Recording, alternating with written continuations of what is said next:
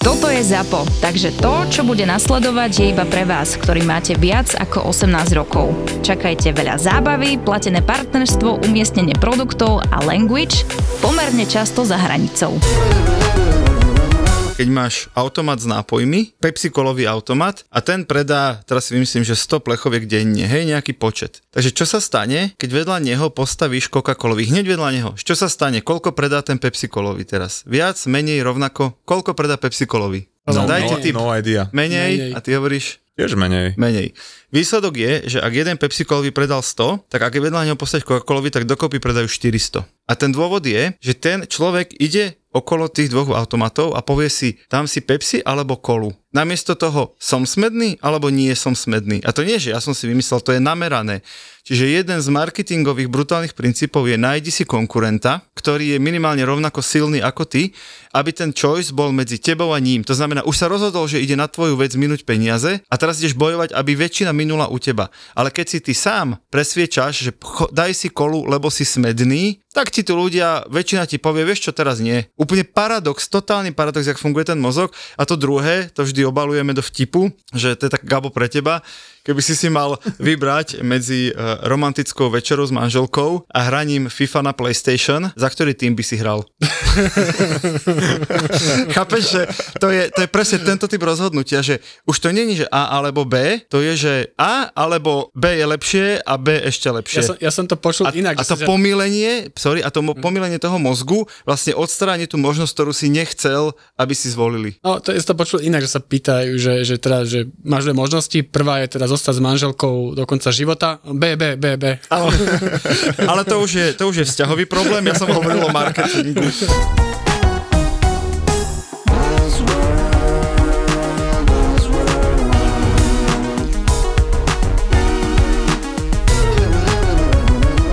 Buzzworld by Gabo a Peťo. Priatelia, dnes tu máme konečne poriadnu hviezdu. Skutočnú podcastovú hviezdu, tí, ktorí ste aspoň niekedy v živote počuli nejaký podcast, tak ste sa šuchli okolo mozgovej atletiky. Čau, Gabo. Ja som si, že o mne hovoríš. Že oceňuješ. Nie, Gabo, nehovorím o teba. A okrem hviezdy vítam aj Gaba. Čau, Gabo. Okay. Čau, Denis. Čau, nie, vážne, máme tu Denisa z mozgovej atletiky. Čau, Denis. Čaute, takéto privítanie mi ešte nikdy nikto nedal a ani už nedá. Lebo je to pravda. Naozaj, tvoj podcast je jeden z najpočúvanejších na Slovensku, jeden z najobľúbenejších na Slovensku. Z najobľúbenejších podľa rebríčkov, no? ale nie z najpočúvanejších, to by som im povedal, ale z najobľúbenejších, hej. No. Za nejaký minulý rok. Koľko máš na jeden diel vypočutí? To ma zaujíma teraz. 20 až 25 tisíc. To je fakt hviezda. Preto hovorím, že tu máme naozajstnú hviezdu. Dobrý, no. A ešte Gaba. No a dnes, priatelia, sme si povedali, že ideme spojiť vlastne tieto naše dva svety. Denis, ak som povedal, má podcast Mozgová atletika, či ideme sa venovať mozgu a celom tomu hackingu mozgu a všetko, o čom ty vlastne rozprávaš vo svojom podcaste, ale v kombinácii s marketingom, s reklamou, s obchodníkmi, ako sa nás snažia všelijako motivovať k nákupu a tak. A verím, že to bude parádna debatka, tak podľa mňa poďme rovno na to. Denis, začneme tým, že ty sa venuješ skôr takým tým mozgovým veciam, aký je tvoj vzťah ku marketingu? Vieš, akože ja som vždy hovoril, keď som bol na výške, že okolo marketingu nechcem ani ísť, hej? Že to je niečo proste, čomu sa chcem vyhnúť. To isté som hovoril o sales a o tom, že budem niekedy robiť akože v teréne a tak ďalej a nakoniec sa to všetko naplnilo, ale vieš, ja keď som akože začal robiť podcast a začal som to robiť úplne na kolene, tak som si uvedomil, že pokiaľ nebudem ovládať marketing, tak proste neurobím s tým podcastom nič. Podcast je médium, ktoré sa nevie samo šíriť. To znamená, že musíš využiť marketing sociálnych sietí, marketing napríklad aj na YouTube, hej, na TikToku, na Facebooku. A preto ja keď som chcel nejako ten podcast šíriť, tak som najprv začal študovať toto, až potom som sa začal zaujímať o tie hlbšie veci. No a našiel si tam v tom tvojom skúmaní a podcastovaní tie paralely, že veľa z tých vecí, ktoré hovoríš a motivuješ ľudí a vysvetľuješ, ako funguje mozog, ako funguje naše správanie, ako funguje podvedomie, vedomie, že vlastne OK, toto robia obchodníci, toto robia značky, toto sa deje teraz v reklame, lebo ja tam tie paralely vidím akože v kuse. Hej, nie, že by som bol úplne pravidelný poslucháč, ale keď povieš o nejakom efekte alebo o nejakom spôsobe manipulácie, tak spiem, no, a starý dobrý marketing. Inými slovami, toto marketéri už dávno zneužívajú. Presne. Hej. No vieš, ako mne sa strašne páči taká tá naivita tých ľudí, či už na sociálnych sieťach, že si myslia, že proste oni tam majú nalajkované nejaké svoje stránky, nejaký svoj feed a že vlastne oni si vyberajú, čo všetko tam bude, ale v skutočnosti to je úplne inak, hej. A Yuval Noah Harari o tom pekne hovorí, že v podstate ten ako keby algoritmus vie, že je on gay, skôr než to vedel on, hej. Že preto mu vie dávať aj relevantnejšie reklamy a tak ďalej. Ale ja som vlastne toto začal ako keby tak študovať ešte skorej, predtým som začal robiť podcast, lebo ja som robil v Kanade, že podomový predaj, hej, to bola... Všem kníh nie, ak sa nemýlim. Nie, to boli, že služby čistenia domov. OK. Lebo to bolo tak, že ja som prišiel do Kanady, že mesiac, dva budem robiť nejakú, akože takúto blbosť a potom si tam nájdem nejaký normálny, akože v úvodzovkách korporátny job. No a čistil som strechy a potom už akože začala rain season, začalo tam pršať a ja si hovorím, že no, že už mi to na tej streche moc nevyhovuje, akože bál som sa výšok a tak ďalej. Tak hovorím Robovi, že Robo, daj mi nejaký lepší job, hej, lebo bola akože taká jedna príhoda, že som skoro spadol zo strechy, lebo bola mokrá. A on že no, že máme tu ešte taký jeden job, to by ťa mohlo baviť, tebe by to celkom išlo a že je to podomový predaj. A ja si hovorím, že to je ten lepší job, hej. No a vlastne potom som zistil, že moje odmeňovanie bude závisieť od toho, koľko toho predám, od nejakých akože tých percent. No a keď som prvý mesiac nezarobil ani korunu, tak som pochopil, že musím niečo zmeniť. Nebude to tým, že tam sa platí v dolároch? Len sa pýtam. Vieš čo? Áno, ešte sú to kanadské doláre, ktoré sú slabšie oproti americkým. No.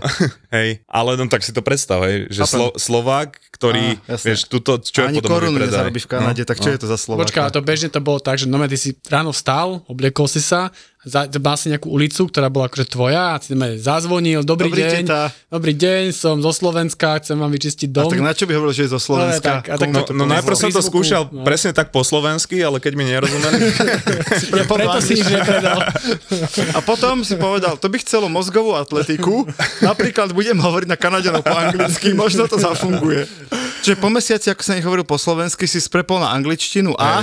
No a potom som zistil, že ani to mi nepomôže, že musím sa trošku ponoriť do toho salesu a to bolo akože čisto o týchto, dá sa povedať, že hackoch, hej.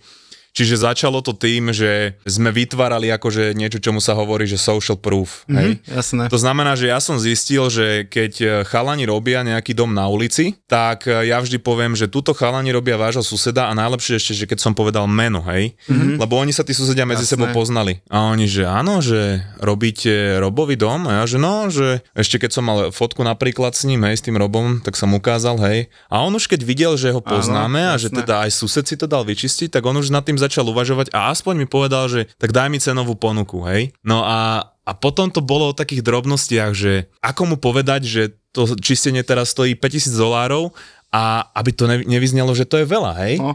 Čiže tam prichádzalo napríklad, že kotvenie, hej. A on, že dal som mu tú cenovú ponuku a ja mu hovorím, že ale Robovi sme to nacenili na 12,000, ale že on to mal akože v trošku horšom stave, že priemerne ten dom nacenujeme na 8,000, ale že vaša ponuka je 5,000, hej. Mm-hmm.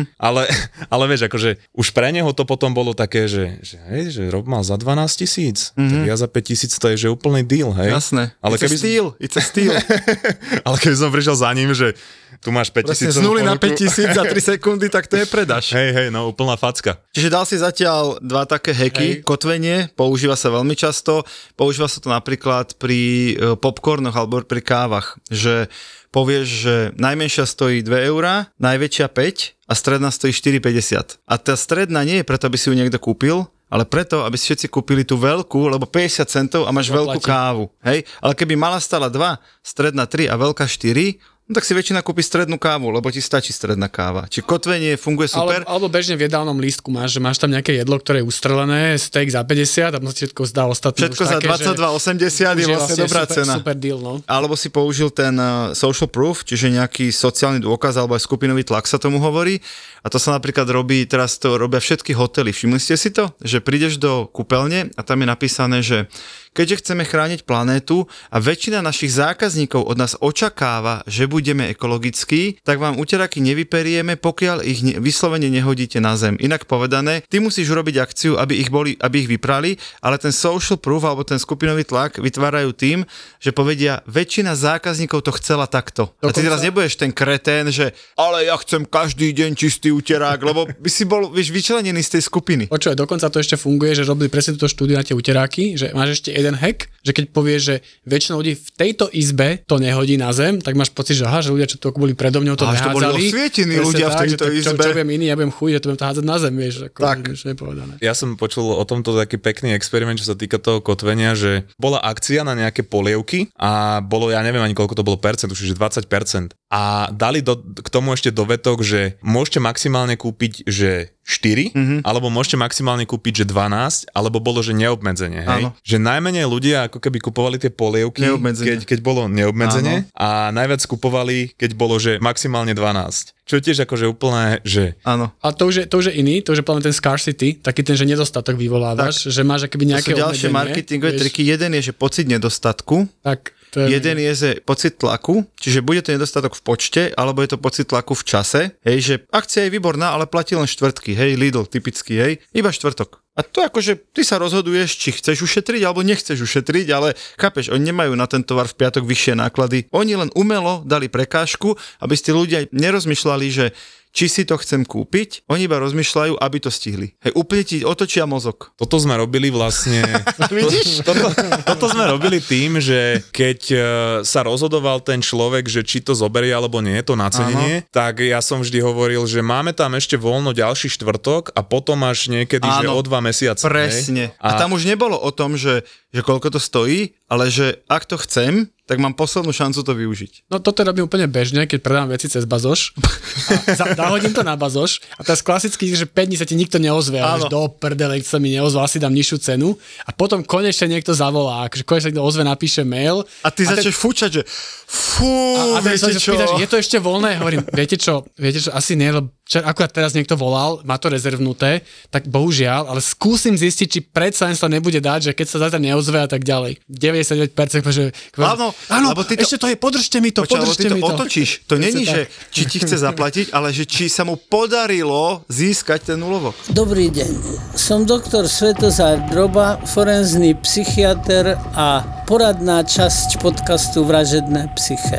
Už niekoľkokrát ste nám ukázali, že milujete naše mrazivé krimi eventy s podcastami Vražedné psyché a Profil zločinu. A to nie je všetko. Jeden príbeh, dve miesta. Poprad a Prešov. Už 23. augusta v popradskom kine Tatran a 24. augusta v prešovskom Čiernom Orlovi si užijete mrazivý krimi večer s Profilom zločinu Kristíny Kövešovej a Vražedným psyché. Vstupenky na zapotour.sk. Ďakujeme.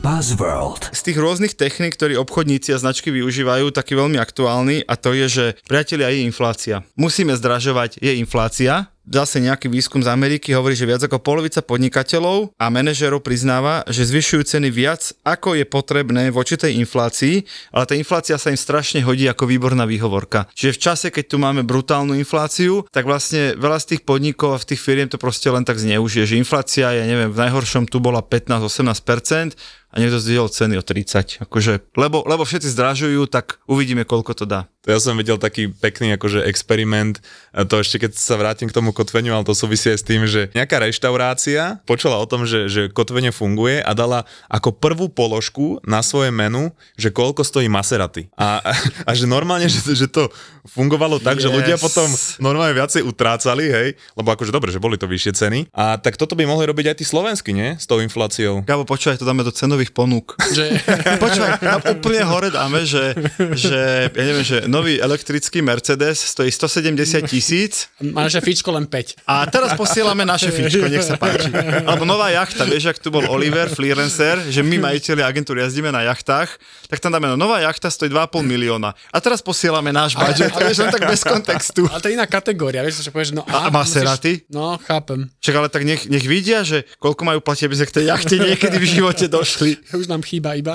Dobre, potom ďalší trik, ktorý robia je, že zmenia všetko okrem ceny. Čiže predstavte si čokoládu, hej, zrazu akože z nej zmizne 10 gramov, hej, alebo z nej zmizne kakao zvnútra trošku, čiže je jej dosť gramov, ale je tam oveľa viacej tuku a cukru ako kaká. Ale to je taký psychologický trik, to už iba odrb. No, je to psychologický trik, lebo máš pocit, že my jediní sme cenu nezmenili a zabudli ti povedať, že zmenili váhu alebo zmenili zloženie. Okay. Podľa mňa to je strašný, akože Je to nefér, ja tu mám samé nefér veci dnes. Ale za mňa akože väčšina z týchto vecí vychádza z tých našich biasov. A to sme akože my v tom salese... Preto si tu. My sme v tom salese využívali práve tie biasy, že či to bolo to napríklad, že aj to kotvenie, hej, že keď mozog absolútne nemá žiadny kontext, tak sa chytí tej úplne najbližšej veci, ktorú má, hej, to znamená, že ty mu najprv hodíš nejakú sumu, tak on si povie, že OK, tak môže to stať asi toľkoto. A my sme napríklad, keď sme sa bavili o tom, že ako človeka, aj ktorý napríklad to nechce alebo mi neverí, dostať do toho, že aspoň aby sme mu dali cenovú ponuku, hej. Tam bol, že krásny bias, ktorý sa volá, že Sankovstvelesi, neviem, či to poznáte.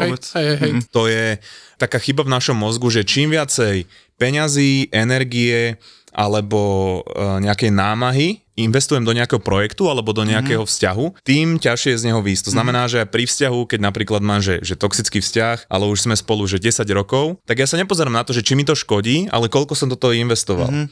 Robili krásny experiment na vysokých školách, že dali normálne do kampusu nejaký kurz, že pri tomto kurze budete mať 92% úspešnosť z tohoto testu a stojí iba $50. Tak študenti si zaplatili $50. Za 3 dní normálne plagát s týmto kurzom 98% na úspešnosť na tom teste. Zadarmo. Ale tí, čo si zaplatili tých $50, nechodili do toho, kde by mali väčšiu úspešnosť, ale do toho, čo si zaplatili, hej. A úplne krásny príbeh bol vlastne z Nokie, že Nokia normálne na tomto skrachovala. Že prišiel vlastne Androidy, oni si vyvíjali ten svoj operačný systém, boli akože smartfóny a Nokia hovorila, že no, my potrebujeme svoje a oni dávali strašne veľké peniaze do toho. Symbian sa volal. A sa zamkli vlastne sami voči sebe. A oni, že no dobre, tak ešte to nie je dobré, musíme do toho dať viacej peniazy a čím viacej peniazy do toho dali, tým viac boli zamknutí. Hej. No a čo my sme vlastne robili je, že čím dlhší čas ten ako keby potenciálny zákazník so mnou trávi, tým bude, akože samozrejme, že vybudujeme nejaký vzťah, nejakú emóciu, ale tým pre neho bude blbšie ma úplne odmietnúť, hej, proste poviem mi, že aspoň mi urob tú cenovú ponuku, alebo aspoň zoberiem, že jednu službu a už som vedel, že keď zoberie jednu službu, tak potom mu vieme akože upsellnúť nejaké tie ďalšie služby. A toto sme sa snažili vytvoriť vždy tento efekt a najlepšie to bolo v kombinácii s tým, čo si povedal aj ty, Peťo, minule, na nejakom našom meetingu Stolda, že si povedal nejakú vec, že ty používaš Spotify, hej? A chalani ťa za to zdisovali. A toto bola vec, ktorú som sa naučil od môjho vtedy šéfa, od Roba.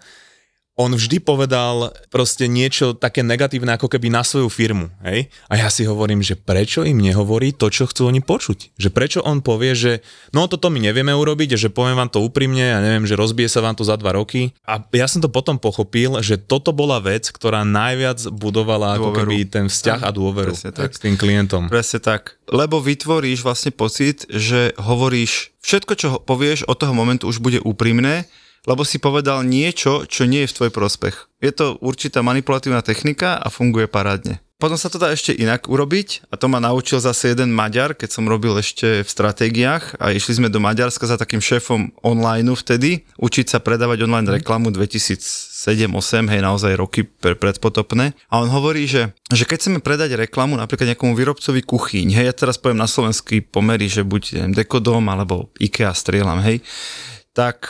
Keď ideme za tým predajcom, tak samozrejme si dáme urobiť akože ukážku, že ako tá reklama u nás vyzerá, to bolo ešte tie veľké brandingy, viete, na tom webe, že z hore, vpravo, vľavo, taký veľký, obrovský obrázok. Ale vtip je v tom, že my, keď idem do Decodomu, tak ja tam nemám akože ako by vaša reklama vyzerala, ja tam dám vyrobiť reklamu IKEA. Ale IKEA u nás neinzeruje. Iba na ukážku. A on povie, tu mám takú ukážku a zrovna som vyťahol IKEA, tak pozrite sa. A samozrejme, že to robil akože v grafici 3 dní, aby to bolo total IKEA. Tu mám takú akože ukážku, že pozrite, takto by to vyzeralo, len by tam teda bolo samozrejme Decodom. A že to fungovalo násobne lepšie, ako keď si priniesol, že no tu sme vám to už pre vás vlastne vyrobili. On povie, aha, dobre, tak si to rozmyslím. Ale on nehovoril, že má klienta IKEA, ale už toho klienta naštartoval, že chlapci, tak počkajte, ja som videl, že IKEA tam niečo chystá, pozor. Chápeš, to je presne ono. Ale... Iba urobíš opak toho, čo by si so sedliackým rozumom, zdravým rozumom si myslel, že je správne. Ale vieš, že aj toto je taká vec, kedy ľudia si povedia, že však akože logicky to by nemalo mať žiadny akože význam, hej? Ale... Nie, logicky klient chce vidieť sám seba. To som si ja myslel, než som prišiel za tým Maďarom. Lenže aj čo vlastne vychádza z tých štúdií je to, že my si všetci myslíme, že my robíme ako totálne logické rozhodnutia, čo sa týka vlastne nakupovania. To bol ten úplne že najznámejší experiment, ktorý poznajú všetci, hej? Bol supermarket a bolo oddelenie vína, hej? A jeden deň tam hrali francúzsku hudbu a druhý deň tam hrali tú nemeckú hudbu. Ne? A zistili, že keď hrali francúzsku, tak sa viacej predávali francúzske vína a keď hrali nemeckú, tak sa predávali nemecké. A potom sa ich pýtali, že myslíte, že to na vás malo nejaký vplyv? A oni 90% povedalo, že nie. Hej? A to nie len ľudia, to podľa mňa my marketéri, akože vieš, ktorí akože sa chválime tým, že my to vieme zneužiť, podľa mňa úplne bez problémov sme ako obeťami týchto. Presne tak, obeťami. A to hovoril Gary Vaynerchuk, to je ten hlavný motivačný speaker v marketingu dnes, tak on hovoril, že on začal tým, že rozbiehal vinný obchod svojho otca. To bol jeho vlastne tam, kde sa učil celý ten marketing a sales. A on povedal, že mali obchod s vínom a prišli ľudia a teraz ty ako somelier máš pocit, že sa chcú s tebou porozprávať a akému mesu a akému zelenine a či z večera s babou alebo s chalanmi. Normálne, hej, že chceš akože vybrať dobré víno a že tak to nejak išlo. A on zrazu urobil taký regál, že top sellers urobil, že jednotka, dvojka, normálne pomenoval ich. Ale tie vína tam nasúkal náhodne, lebo žiadne topsellery neboli. Normálne, že toto je dobré, to by mohla byť jednotka, dvojka. Normálne to urobil takto na hulváta. Počúvaj, a že normálne, že skyrocketing, že každý vošiel a kúpil jednu z top troch topsellerov a potom už naozaj mal dáta, už to robil potom podľa toho, čo sa naozaj kupovalo, ale dovtedy to bolo, že vieš, ten jeho otec, poctivý sommelier, každému ponúkol iné, takže z tých 5000 vín, čo tam mali, žiadne nebol topseller, lebo každé predali jedno v tom mesiaci. Klasický social proof. Presne, zase, presne. Kupujú, ja to potrebujem tiež, takže tak ďalej. Ale ja mám akoby super príklad, jak social proof akože zle spravili, a to bolo nejaký národný park, nie v Amerike, zabudol som kde, a oni chceli zabrániť tomu, ľudia tam, ak som to správne pochopil, kradli drevo z toho národného parku, čo mi príde, že v Amerike kradnú drevo, ale však dobre. A oni dali tabulu, že nekradíte tu drevo, lebo až 2/3 ľudí, čo tu boli, to drevo ukradli. A tým pádom vlastne len akoby, že oni vlastne dali ten social proof, ten, že až vlastne keď tu všetci kradnú, tak to môžem aj ja, vieš, a tak ďalej. Takže to je taký nevydarený. To je presne to, že čo si povie ten mozog, lebo náš mozog je evolučne nastavený tak, že on chce za každých podmienok proste zapadať do svojej sociálnej skupiny, tak. Lebo to je evolučne výhodné, hej, keď nezapadal, tak bol vyčlenený zo skupiny, to mohlo znamenať smrť. No, alebo sa nemohol páriť, vieš, to no, akože tam boli problémy. To je dôležitejšie ako tá smrť. To by bol možno dobrý marketingový claim, že keď si toto nekúpiš, tak sa nebudeš môcť páriť a nebudeš zapadať do svojej skupiny. No a s tým prišlo Axe pred 10 rokmi a urobili proste celú kampaň o tom, ako sa nastriekáš a ženy za tebou budú behať. A keby neprišlo Me Too, tak to robia dodnes. Buzzworld. Ja tu mám ďalšiu vychytávku, ktorú podľa mňa nie úplne všetci vedia, že keď máš cenovky, napríklad menučko v reštike alebo niekde, a nedáš tam ten znak euro, ale cena je správna, len nedáš znak euro, tak viac ľudí nakúpi, lebo citujem doslova, že sme skôr naklonení minúť viac, keď nevidíme symbol tej meny, pretože to znižuje psychologickú bolesť platenia. Že je to nejaké také číslo, ktoré sa nás nedotýka v tom cenníku. Už potom, keď platíme, samozrejme áno. Čiže zase vyskúmali, že keď nedáš cenovku, je tam 14,95, tak je to takých 14,95. Ale 14,95 eur, to je, že 15 eur... Vieš. Potom máš niečo, čo si hovoril ty, ako to je ten aversion loss, tak by averzia k strate, že ľudia neznášajú, keď niečo stratia. To znamená, taký ten bežný, tak. To, že máš väčší smutok z toho, že stratíš, ako keď niečo reálne získaš a že ti vlastne niečo dajú, že to môže byť kľudne také tie, akoby, že daj si mesiac zadarmo nejaké predplatné a už keď máš ten Spotify zadarmo jeden mesiac, tak potom akože už ho nechceš stratiť, tak si to už necháš predplatené. Takže úplne také ten klasický, že free trial systém. No a to je presne to, že ja neviem, nejaký týpek, ktorý akože popularizoval vedu, povedal, že keď si raz zaplatíte miesto v lietadle akože v prvej triede, tak už nikdy nebudete lietať akože z ekonomy, hej? Presne tak. A to je to, prečo vlastne fungujú tie free trials, že už keď človek ide na vyššiu úroveň... Prvá dávka je zadarmo. Áno, hej. Díleri to tiež majú dobre ošetrené. Dobre, výborne. Oni ovládajú neurovedu, vieš. Absolútne, presne tak. Hej, tie ochutnávky, aj to tu mám, aj tie samplingy fungujú dokonale, že v momente, vieš, že niekto si povie, že čo z toho mám, že niekto ochutnal moje pivo alebo niekto ochutnal moju čokoládku, ale to je ono. Keď tvoj mozog povie, že toto je dobré, tak potom už je dobre, vieš. Tak. Len keď je to také, že mal by som to ochutnať, musím minúť euro, aby som si tú čokoládku kúpil, a však nemusím mať všetko, hotovo, vybavené. Toto som videl experiment v parfumériách, že parfuméria akože sa strašne pleskla po vrecku a dali, že 25% zľavy, tak nahrnuli tam akože hostesky pre tú parfumériu, ktoré rozdávali letáčiky, a za prvý týždeň nič, hej, proste, že skoro žiadny úspech, nič sa nepredalo, lebo akože tá parfuméria bola celkom dosť drahá, a skúsili potom taký experiment, že dali tam akože že staršie baby, ale robili to, že vždy jedna rozdávala letáčiky a že zvyšné boli vnútri a akože si tam skúšali voňavky a tak. Že bola plná tá parfuméria. Áno, áno. A že 38% náraz za prvý týždeň. Lebo že proste ľudia videli, že zase social proof. No, že my sme robili toto isté. Ja som sa živil ako brigádnik. Ja som teda nechodil po domoch čistiť, teda, že ponúka čistenie. Tváril, že ješ v reštaurácii. Nie, ja som rozdával letáčiky na slovenských námestiach o tom, že Slovensko vstúpa do Európskej únie. Mali sme taký stánok, ktorý sme rozložili na námestí, a samozrejme proste nikto sa nezastavil. A potom boli sme štyria, tak si povedal, okay, že jeden akože bude sa a traja budú stáť akože pri tom stánku a tváriť sa s tým štvrtým. Tváriť sa, že akože oni sú títo. To fakt to fungovalo, že magicky, že v momente, keď tam traja ľudia stáli, ľudia sa ďalší prišli pozrieť, čo sa tu deje. Ale vieš prečo? Lebo ty nechceš byť ten prvý debil, ktorý tam akože, dobrý teta, čo tu predávate? Chápeš, každý sa cíti trápne byť prvý. My to máme to isté na sociálnych sieťach, priatelia.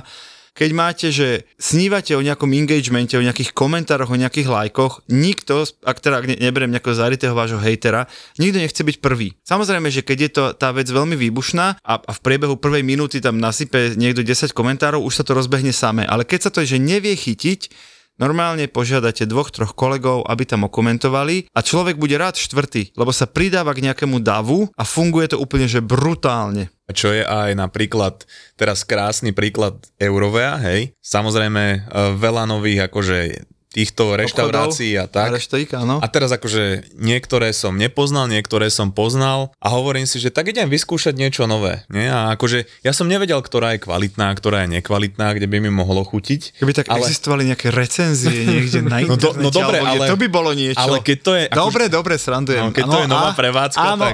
No a vieš, podľa čoho som si vyberal? Akože vyzerala dobre, ale hovorím si, že no dobre, to už na Slovensku nič neznamená, že vyzerá prevádzka dobre, hej? Tak pozeral som niekde, že kde aspoň 4 ľudia stoja v rade, a keď tam stáli, vieš, tak som tam išiel, ale potom som videl, že normálne tie prevádzky, ktoré fakt, že vyzerali dobre a nikto tam nestal, tak proste tie ľudia tam nechodili. No a to máš to isté, prečo reštaurácia, keď vôjdeš, aj prázdna, že tí ľudia usádza k vchodu alebo k oknu, aby tí ľudia, čo prechádzajú okolo, videli, jasné, že tam sedia, že ako vyslovene, že sa mi to párkrát stalo aj v turistických destináciách, že trvali na tom, že musíme sedieť pri okne alebo na terase, aby ľudia videli. Tak, ešte tu mám také balíčkovanie, to ináč na Slovensku moc nefičí, ale zahraničí je to brutál. Napríklad vo Viedni na letisku tak je, že chceš si kúpiť vodu a oni ti povedia, že 2 vody za 5 eur. Je, že dobré, ale ja chcem jednu. No ale 205 eur. A keď akože chceš jednu, tak stojí 3,50, čo samozrejme ti je na nič, takže kúpiš 2 za 5. A v Amerike je to úplne bežné, že počkaj, kde som bol? Teraz som bol ešte niekde v zahraničí. V Austrálii. Áno, to bolo to isté, že to znelo ako taký miliardár. Nie, ale som nevedel, kde som. Počkaj, len som nevedel. Singapur, to Japonsko.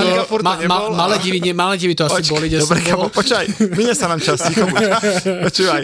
A normálne presne v Austrálii to bolo, že normálne tam máš vždy po dvoch cenu, že tieto 2 Reesesky som si tam kupoval, lebo to u nás úplne není. Reese's, to sú tie peanut butter čokolády, nehaj tak. A presne bolo, že 2 za $3. A ja som chcel jednu. A potom kúpiš 2, lebo sú za $3 2, nie?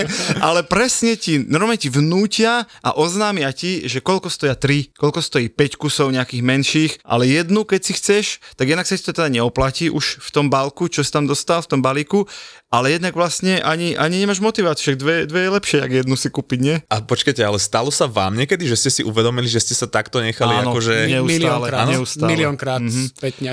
A vieš, čo sa vtedy stane, že si nenadávam, ale normálne uznanlivo, áno, akože pokývkam, že klobúk dole, priatelia, keď ste mňa dostali, a ja také veci vymýšľam pre klientov, mňa ste dostali, tak klobúk dole, lebo vám to musí ísť jak píla. Počkaj, teraz som bol v nákupnom centre s deckami, presne, predstav si cukríkový obchod, ne? Okolo toho cukríkového obchodu sme prešli, chápeš, moje deti majú 10 a viac rokov niektoré, čiže veľakrát už, veľakrát, nie? 20-30 krát sme okolo neho prešli a nič, hej? A teraz prvýkrát tá predavačka, veľmi agilná, veľmi inteligentná, zobrala tanierik a A so pár tých cukríkov v celkovej hodnote 4 centy, hej, možno 40 centov, dala ten tanierik a stála predtým, že detičky, poďte, detičky, nie? No tak detičky normálne išli, hej, moje detičky. No a teraz, keďže tam prišli, tak ja samozrejme sa tváril, že tam nie som, pozeral som do stropu, proste nič, hej. A teraz ona s tým tanierom tak akože, jak si oni brali, tak cúvala do toho obchodu a detičky cúvali za ňou, hej. Tak ježi baba. Presne. A teraz vieš, tak zase ja nemôžem ako otec, akože teraz zbehnúť do datártu, že ja si zatiaľ pozrieť elektroniku, deti viedzte, je to tam. Tak som akože tak prešiel okolo toho obchodu, že deti, poďte už, poďte, vieš. A deti tam, vieš, zobkali. Tak som akože vošiel dnu, že teraz keď dojedia a teraz no tak deti, no tak čo vám nabalím, tak čo? A teraz deti, žabičky, slimáčikov. Počúvaj ma, 7 €.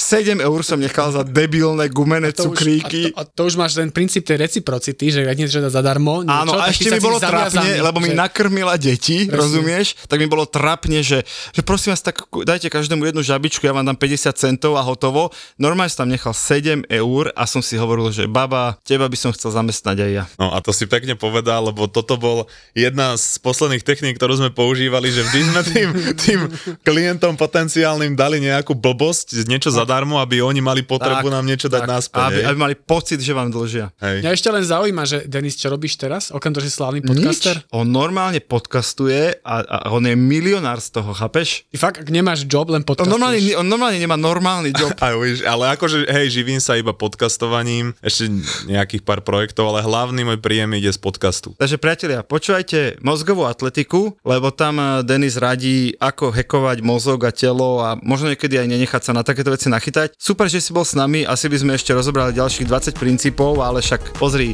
prvá dávka zadarmo a ešte ste niekedy pozveme. Díky, že si tu bol, bolo to super zaujímavé a my sa teda počujeme o týždeň. Čaute. Díky chalani, bolo to super.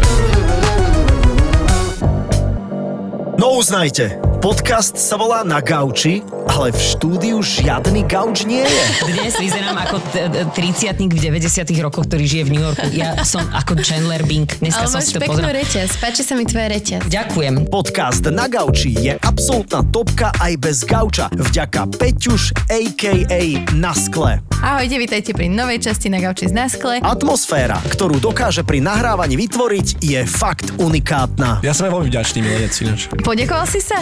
Ja som poprosila. Akože predtým či po? Všetky podcasty a bonusový obsah nájdeš v slovenskej podcastovej aplikácii Toldo. Akože Maťov Ding Dong som nevidel, skôr videl on môj. Aj ale... Na gauči, ako inak.